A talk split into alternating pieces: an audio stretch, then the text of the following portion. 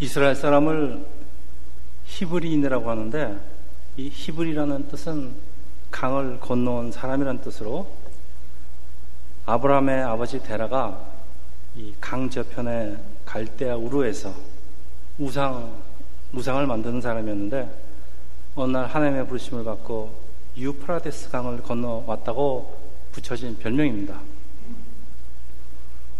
이스라엘은 약속의 땅 가나안으로 들어오기 위해서 세 번의 물을 건너야 했는데 아브라함 아버지 데라가 건넜던 유프라데스 강 그리고 모세하고 이스라엘이 같이 건넜던 홍해 바다 또 그리고 이제 여호수아의 인도 아래 건너야 할 요단강입니다. 하나님은 참 유머가 많은, 많으신 분입니다. 그래서 하나님께서는 이스라엘의 그 중요한, 아주 중요한 전환기 때마다 이스라엘을 물속에다 빠뜨리시는데 이렇게 물을 통과한다는 것은 물에 빠져 죽고 새로운 생명으로 다시 태어나는 것을 상징하기 때문에 그 오늘날 크리스찬으로 보면은 세례 연습, 리허설이라고 보면 되겠습니다. 이스라엘이 홍해를 건너는 것이 세상을 상징하는 이집트를 떠나는 것이라면은 요단강을 건너는 것은 40년 광야의 훈련을 마친 후에 죄악으로 가득 찬 가나안 땅을 싸워서 정복하는 것입니다. 이처럼 우리 홍해를 건넌 크리스천도 교회에서 훈련을 받고 또 다시 세상 속으로 들어가서 세상을 지배하고 있는 어둠의 세력과 싸우는 것인데 참 안타까운 것은 너무도 많은 크리스천이 그냥 광야에 머물러 있는 것으로 만족한 채 그것이 신앙생활의 다인 줄 알고 있는 것을 봅니다. 그래서 지난 시간에는 요단강을 건너는 것이 우리 육신이 죽는 것을 의미하는 것이 아니라고 말씀을 드렸는데 그러면 오늘은 그 요단강을 건넌다는 그, 그 깊은 의미를 살펴보면서 우리 같이 은혜를 나누고자 합니다.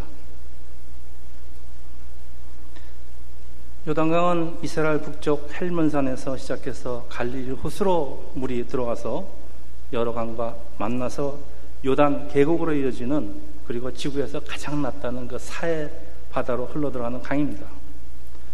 성경은 요단강에 대한 그 많은 이적의 이야기를 들려주고 있는데 그 선지자 엘리야 그리고 그의 저자 엘리사가 겉옷으로 요단강에 물을 쳐서 가르는 사건 그리고 또 아람왕의 군대 장관 그 나아만이 엘리사가 하는 대로 요단강에 일곱 번 몸을 담그고 문둥병 붙이는 사건들.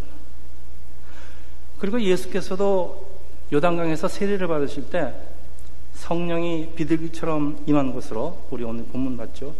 요단강은 하나님의 이적이 나타나는 곳으로 이스라엘과는 뛸래야 뛸 수 없는 강인 것입니다. 오늘 본문은 가나안 정복 첫 번째 성 여리고를 공격하라고 그 이스라엘의 능력의 상징인 법궤 언약궤를 앞세우고 요단강을 건너는 이야기인데 1절에 1절에 보면 이스라엘은 요단강변 시담이라는 곳에 진을 치고 가나안 땅 중앙으로 중앙으로 요단강을 건너 쳐들어가는데 전략적으로는 가나안 땅을 양분하겠다는 것인데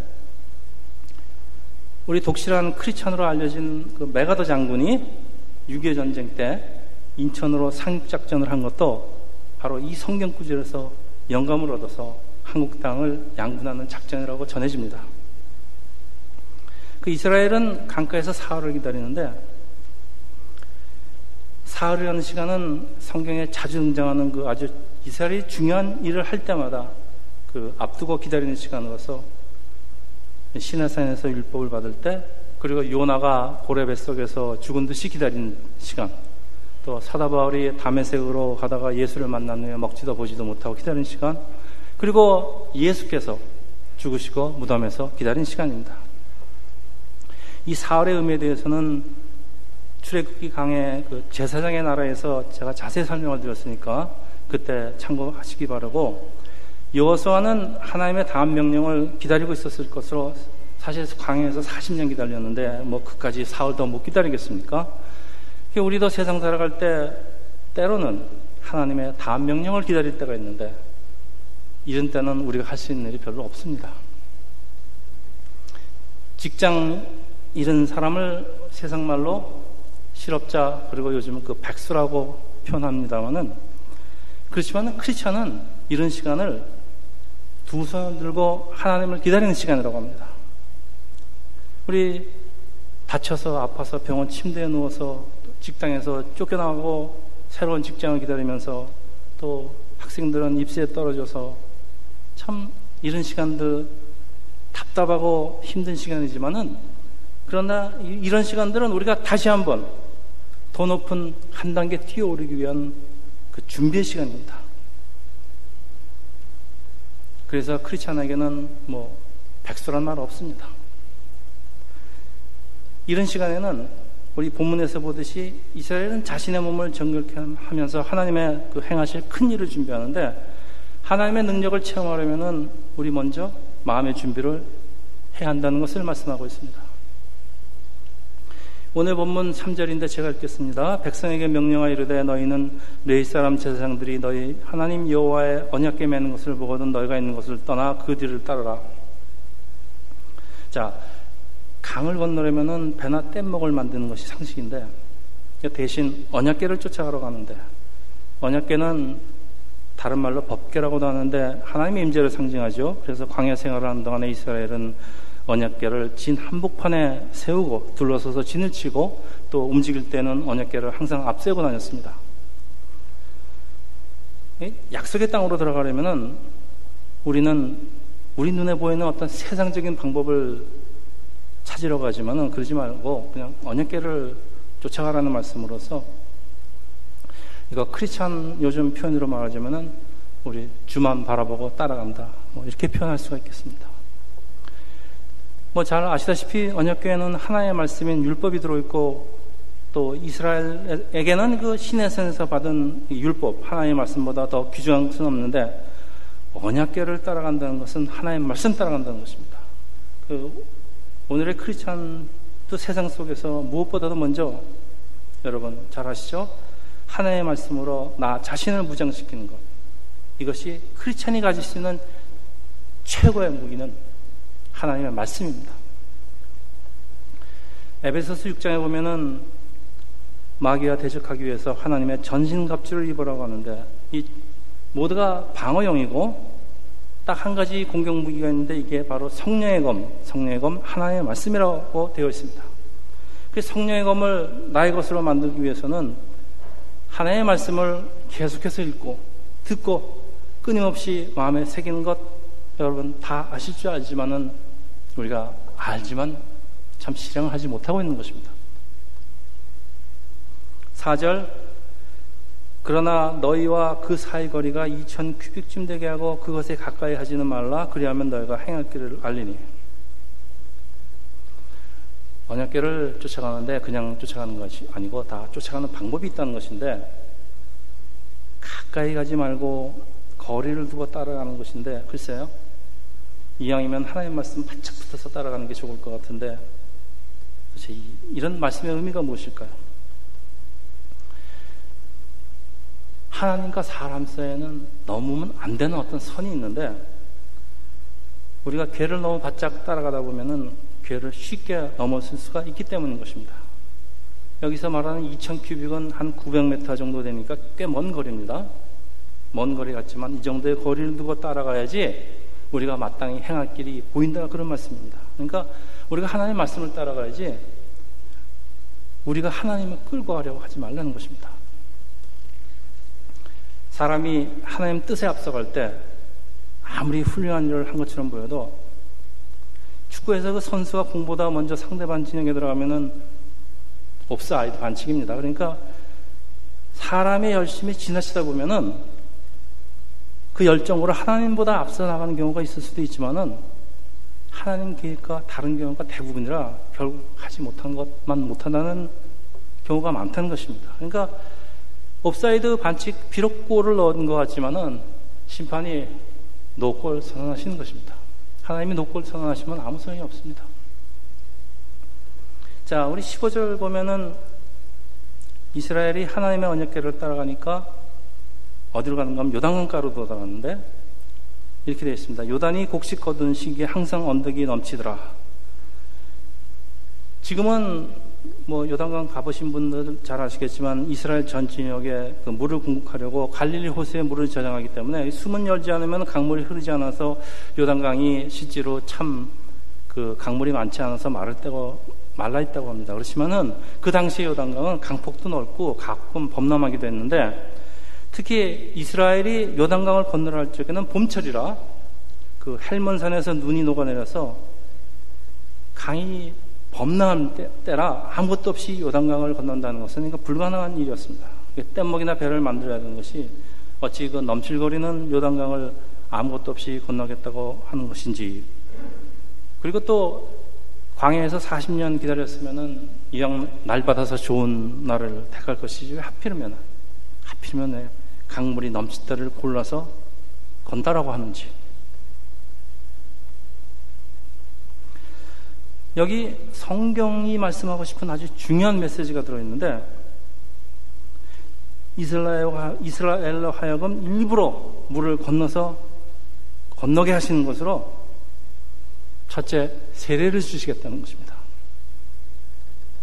가나안 땅을 들어가는 방법은 그 시나이 반도 그러니까 이집트가 있는 시나이 반도에서는 남쪽으로 쳐 올라가는 것이고 그 다음에 그 아브라함의 아버지 데라 같은 경우에는 아라비아 반도기 때문에 그거는 쭉 올라가서 유프라데스 강을 건너서 올라가는 것인데 그 가난을 남쪽에서 쳐들어가는 게 아니고 동쪽으로 삥 돌아서 일부러 강으로 쳐들어가겠다는 것은 우리 다음 시간에 더 살펴보겠지만은 이 전략상의 의미보다는 영적으로 악과의 전쟁에 앞서서 물 세례로 준비시키겠다는 것입니다. 그리고 두, 두 번째는 이집트에서 그 열 가지 기적과 홍해가 갈라지는 이적을 경험하지 않은 출애굽 2세들에게 하나님의 능력을 보여서 그 넘실대는 요단강을 걷는 것이 사람의 힘으로 걷는 것이 아니라 하나님께서 하신 일이라는 것을 확실히 하려는 것입니다. 그래서 사정에 보면은 이것을 기념하기 위해서 그 하나님께서는 강바닥 제사장들이 밟고 있던 그 곳에서 12개의 돌을 가져다가 길갈에도 기념비를 세우고 자손 대대로 전하게 합니다. 자, 16절에 언약궤를 맨 제사장의 발이 요단강에 잠기자 곧 위에서부터 흘러내리던 물이 그쳐 드디어 이스라엘이 강을 걸어서 건너가는 사건이 일어납니다. 저는 이 구절을 읽으면서 오래전에 본 그 영화 장면이 생각나는데 여러분 스필버그 감독 잘 아시죠? 거기 인디아나 존스와 최후의 성전, Indiana Jones and Last Crusade라는 영화입니다. 그 이분은 유대인이라 그런지 성경에 나오는 이야기에 자기의 그 상상력을 동원해서 영화를 많이 제작을 하는데 그 성경에 있는 구절 구절들을 참 인용하는 것이 참 특이합니다. 역시 명장다운 그런 기색이 있습니다. 그 주인공 인디아나 존스가 예수님 최후의 만찬에 사용했다는 그 성배를 쫓아다니는 영화인데 그거 찾으려고 요르단의 그 한 절벽에 지어놓은 그 건물로 들어가는데 그 건너가는 다리가 보이지 않습니다. 그렇지만 이 사람은 믿음으로써 절벽 아주 깊은 골짜기 허공에다가 첫발을 꽝 디디니까 돌연 발밑으로 다리가 쫙 나타나는데 이 뒤에 온 사람들을 위해서 다리에다 흙을 쫙 뿌려서 다리가 잘 보이게 하는 장면인데 저는 혹시 스필버그가 이 성경 구절에서 이 영감을 얻은 것이 아닌가 그렇게 생각을 해봅니다. 하나님께서 제사장들이 먼저 강으로 들어가게 하시는데 교회 지도자들이 앞장을 서아맞습니다 믿음이 약한 분들에게 믿음의 본을 보이라는 것입니다. 자, 그래서 이제 여기에 그 오늘의 핵심 메시지가 있습니다. 물을 가르고 마른 땅을 걸어가는 것은 그 출애굽 1세들이 홍해를 건너갈 때와 다를 게 없습니다. 그러나 출애굽 당시에는 모세가 홍해를 먼저 갈랐고 그러니까 홍해가 먼저 갈라지고 그 다음에 이스라엘은 그 갈라진 바다를 건너가지만은 이번 요단강은 이스라엘이 물 속으로 들어가니까 물이 갈라진다는 것인데 결과는 같지만은 이거 완전히 다른 것입니다. 무슨 말인가 하면 만일 제사장들이 먼저 강으로 들어가지 않았으면 물은 그치지 않을 것이고 이스라엘은 강을 건널 수가 없었을 것이라는 사실입니다. 그러니까 기적을 본 후에 하나님의 말씀을 따른다는 것과 먼저 하나님의 말씀에 순종을 하니까 기적을 본다는 것 완전히 다른 것입니다. 메시지가 이것입니다. 다시 말씀드려서 홍해를 걷는 것은 이제 하나님을 알기 시작하는 이스라엘에게 주시는 무조건적인 하나님의 은혜라면은 요단강을 건너는 것은 광야에서 40년 훈련을 받은 말하자면 성숙한 우리 신앙인에게 요구하시는 것으로 하나님께서 성숙한 신앙인에게는 믿음에 따른 행위를 먼저 보시기를 원하시는 것입니다. 이것을 사도 바울은 이렇게 표현합니다. 고린도전서 13장 13절에 보면은 내가 어렸을 때 말하는 것이 어린아이와 같고 깨닫는 것이 어린아이와 같고 생각하는 것이 어린아이와 같다가 장성한 사람이 되어서는 어린 아이의 일을 버렸노라. 하나님께서는 우리가 언제까지 영적인 어린아이로 남아있기를 원하지 않으시고 광해 교회 훈련을 통해서 영적으로 장성해서 우리 어린아이 같은 생각을 버리시기를 원합니다. 약속의 땅으로 건너가 부르심의 사명을 감당하려는 그 성숙한 신앙인들에게 하나님의 기적을 보아야 내가 강을 건너겠다고 하는 것은 그분이 신앙생활을 얼마나 오래 했는지, 교회를 얼마나 오래 다녔는지 상관없이 아직 영적인 어린아이로 머무르고 있다는 것입니다. 자, 오늘 두 번째 본문은 마가복음인데 이건 오늘의 사건이 있은 후 약 1200년 후에 예수께서 요단강에서 요한에게 세례를 받으시는데 예수님, 하나님의 아들, 하나님까지도 이 땅에서 부르심의 사역을 시작하기 전에 먼저 세례부터 받으시는 장면을 보여주고 있습니다. 그래서 우리는 요단강 하면은 먼저 세례를 생각하게 되고 또 어떤 교회는 요단강에서 물을 떠다가 보관했다가 세례 줄 때 그 물을 사용하기도 합니다. 그 세례 저희는 육신의 세례보다는 마음의 세례를 말씀드리고 있습니다. 마음의 세례에 대해서는 창세기 강의할 때 그 할례, 할례의 삶에서 제가 자세히 말씀드렸으니까 오늘 반복하지는 않겠습니다. 거듭 강조하지만은 요단강을 건너 가나안 땅으로 들어가는 것은 성숙한 크리스천이 교회에서 훈련을 받고 세상으로 다시 들어가 우리 세상에서 우리가 마땅히 할 일 하나님의 부르심의 사명을 완수하는 것입니다. 약속의 땅에 들어가서 그 어둠의 세력과 죄와 치열한 전쟁을 치르기 전에 반드시 우리가 먼저 해야 할 일은 이 마음의 세례를 받는 것입니다. 마음의 세례를 받지 않고 무작정 들어가서 얼마나 많은 문제를 일으키고 있는 건지 모르겠습니다. 이렇게 세례를 강조한 이유는 마음의, 마음의 세례를 받는 것은 물속에 잠기는 것으로 죽는 것을 상징하는데 과거에 나는 죽고 다시 태어나지 않으면 하나님의 일을 정확히 할 수가 없기 때문입니다. 출급 1세들은 홍해를 통과하는 세례를 받았지만 모두 강에서 죽습니다. 가나안 땅에서 들어가지 못한 이유는 그들이 비록 육신의 세례를 받았지만은 마음의 세례를 받지 못했기 때문입니다. 우리는 지난 시간에 요단강을 건너는 것이 육신의 죽음을 의미하는 것이 아니라는 것을 배웠습니다. 오늘은 요단강을 건너는 것이 죽는다는 그 역설의 말씀을 드리고자 합니다. 세례는 예수님의 죽으신과 부활에 참여하는 것을 말하는데 실제로 세례를 받을 때 우리 육신이 죽는 것은 아니지만 우리의 자아는 예수와 함께 죽는 것입니다. 로마서 6장 4절 제가 읽겠습니다.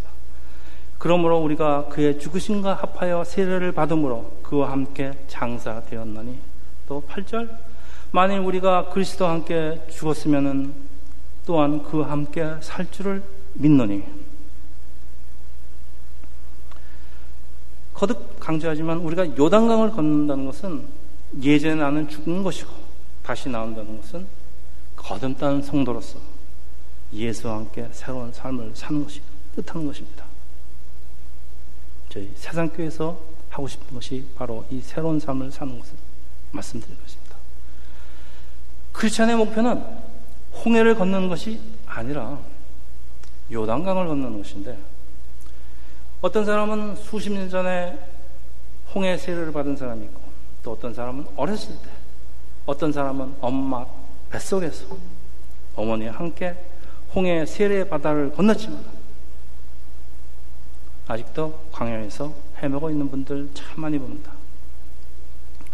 요단강을 건너지 못하면 약속의 땅 젖과 꿀이 흐르는 가나안 땅에 못 들어가는데 어찌 하나님께서 기뻐하시는 크리스천이라고 할 수가 있겠습니까?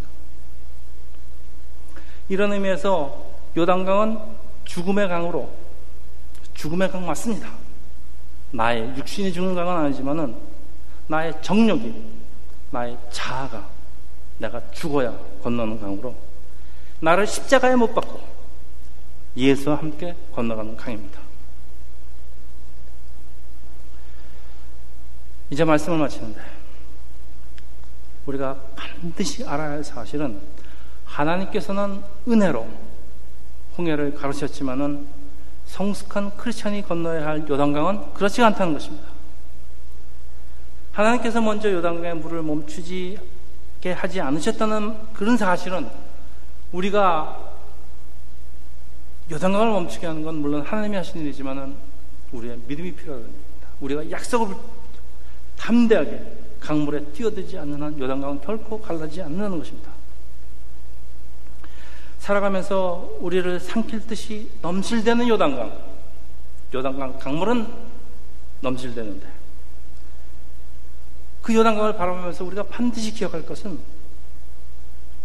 하나님의 능력과 약속을 체험하기 위해서는 우리의 순종과 믿음의 결단이 있어야 한다는 것입니다.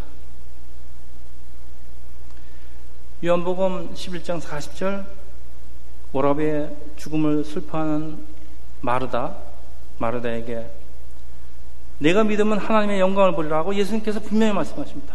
믿으면 보리라. 보고 믿으려고 그러지 말라는 것입니다. 내가 예수 안에서 소망을 가지고 어떤 비전을 세웠으면은 그 길을 향해서 담대하게 요단강에 발을 들여 놓으라는 말씀입니다. 여러분, 지금 어디에 서 있는 것 같으십니까? 요단강 건너셨습니까? 아니면 요단강 건너려고 그러는데 그냥 물 쳐다보고 기다리고 있습니까? 아니면 거기까지 가지도 못하고 그냥 광야에서 헤매고 있습니까? 어쩌면 지금까지 우리의 모습이 젖과 꿀이 흐르는 가나안 땅을 바라보면서도 이 넘실대는 요단강 때문에 주저하고 있었지 모르겠습니다만은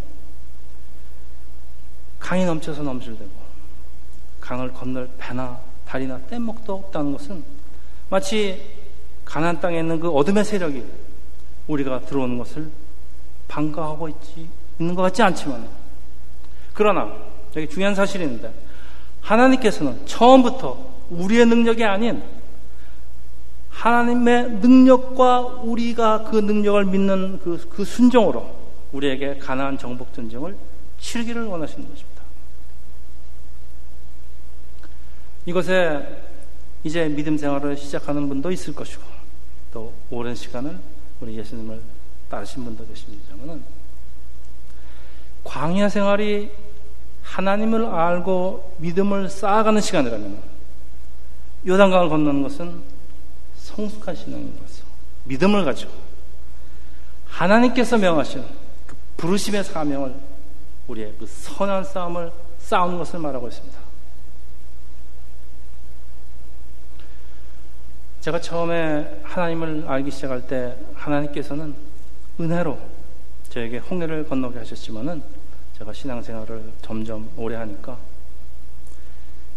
그 저의 그 홍해는 점점 요단강으로 바뀌어지는 것을 알게 되는데 이제는 제가 목사가 되니까 하나님께서는 그 목사인 저에게 언제나 믿음으로 먼저 강을 건너게 건너기를 원하십니다. 그런데 믿음으로 첫 발을 들을 때 강이 걸러지고 길이 열리는 것을 자주 체험을 합니다. 그리고 아무리 제가 하나님 말씀에 순종을 해도 하나님의 뜻이 무엇인지 알 수 없을 때는 이렇게 기도하면서 제 발을 강에 담깁니다. 주님 이것이 주님의 뜻으로 알고 제가 강을 건너려고 하는데 주님 뜻대로 인도하시옵소서.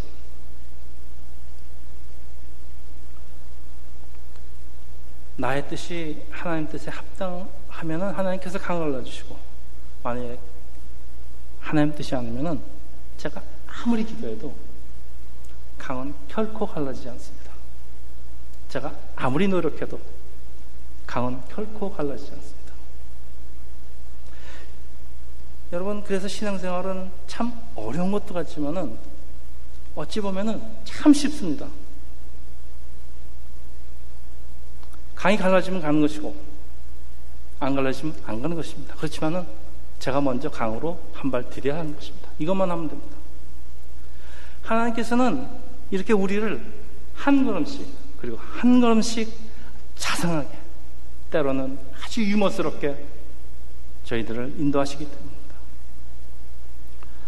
여러분, 우리의 삶을, 나의 삶을, 또 나의 그 상가운데서 일어나는 그 모든 결정을 우리 하나님께 맡기고, 우리 믿음으로 한 걸음씩, 한 걸음씩 언약계를 따라가시기를 예수 이름으로 축원합니다. 기도하겠습니다.